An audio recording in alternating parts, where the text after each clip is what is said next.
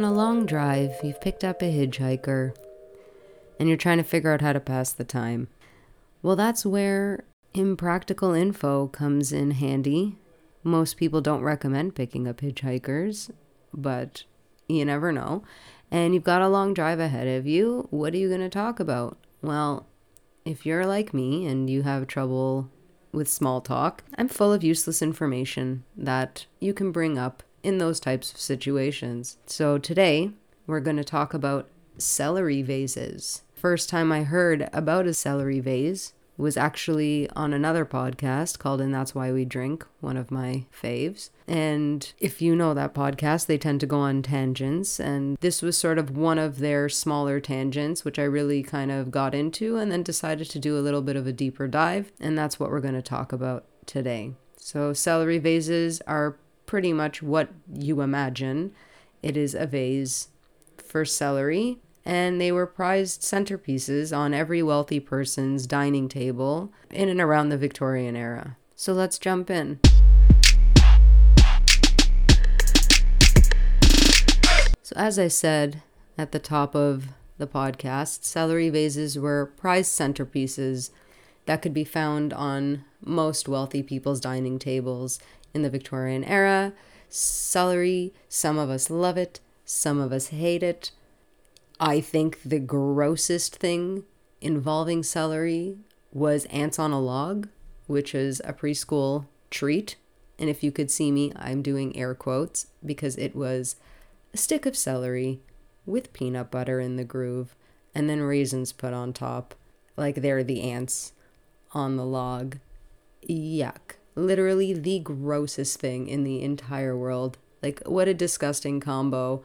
If you grew up in Canada, you grew up maybe in the States. I don't know if ants on a log were a thing then or there, but gross.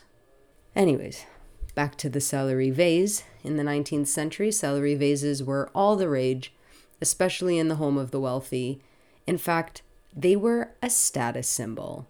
So, why was celery so sought after?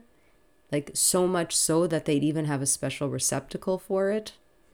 Well, part of that has to do with the history of celery. Wild celery is native to the Mediterranean. Growers didn't actually start cultivating it in eastern England wetlands until about the 1800s. Since celery doesn't grow easily, that's what made it such a luxury, right? Like the harder it is to grow, the less of it there is, and then, of course, that makes it more enticing to like upper and emerging middle classes in the Victorian era. It's the same as any sort of commodity today, whether it's gold or certain gemstones. You know, the scarcity um, or the difficulty in which it is to get. All of those things is what, you know, make these things so enticing. And, you know, that's how they become luxury items. Those who succeeded in growing or even obtaining celery wanted to show it off.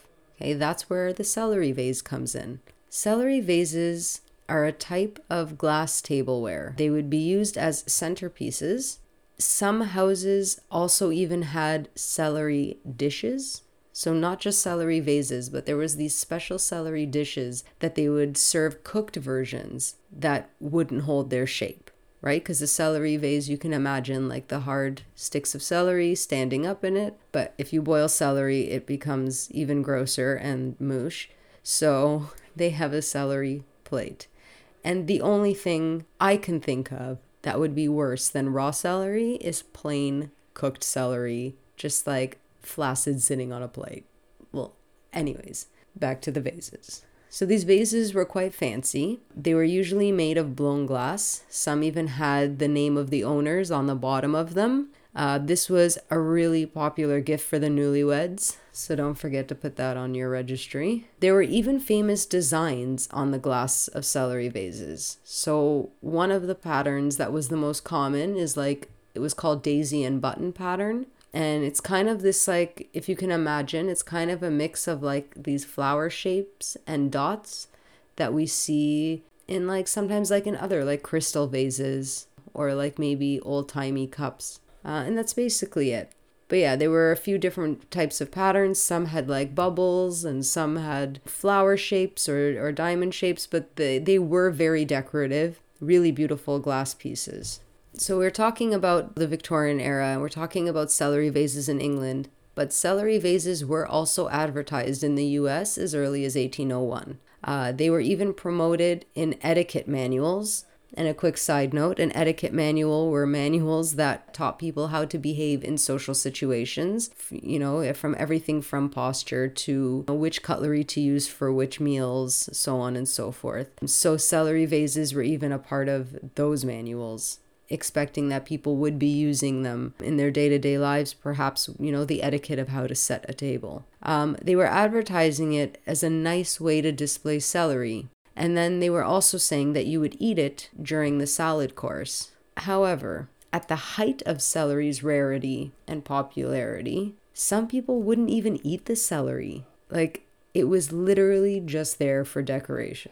So now you might be asking, what is the difference between a celery vase and, I don't know, a regular flower vase? Well, there's one way you can tell the difference between a celery vase and a regular flower vase is that flower vases might actually narrow at the top, whereas celery vases have straight sides because the point is to hold the celery upright. It would be harder to f- sort of fit the celery in if it narrowed at the, the top, so that's why the sides are usually much straighter. Also, they're usually about six to nine inches tall. It's like 15 to 23 centimeters. Um, that's not really like a defining point in terms of like the difference between, because there are flower vases that are smaller, but if you see a, a finely decorated glass vase that has straight sides and is about six to nine inches tall, chances are that's actually a celery vase and not just like a normal flower vase. As with all luxury items, at some point, manufacturers started to mass produce celery vases, which is sort of what brought the popularity of them to an end, which obviously was combined with the advances in agriculture, which made growing and harvesting celery a lot easier. And not just easier, but also the ability to grow and harvest celery in, in more places. So, with the ability to grow celery becoming much easier, um, and then manufacturers mass producing these vases,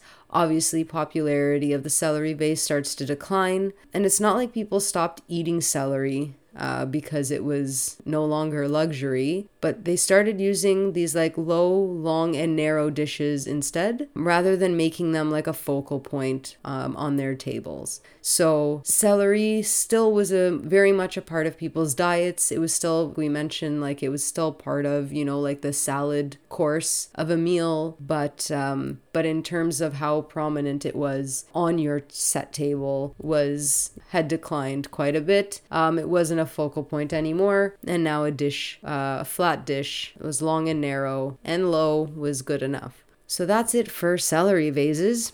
I would love to know what you think.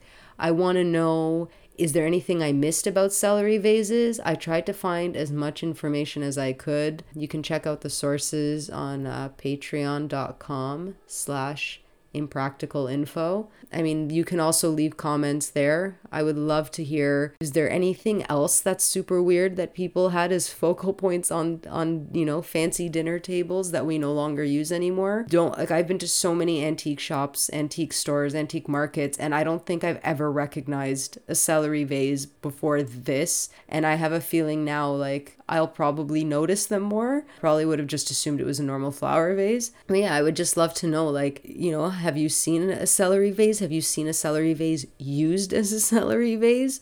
So hit me up on patreon.com slash impractical info. Uh, you can become a patron there if you want as well. But most importantly, it's your comments that I'm after. If you have any ideas for topics that we can talk about for when we're in awkward social situations and we need something to discuss other than the weather, you can also email me at impracticalinfopod at gmail.com. See ya.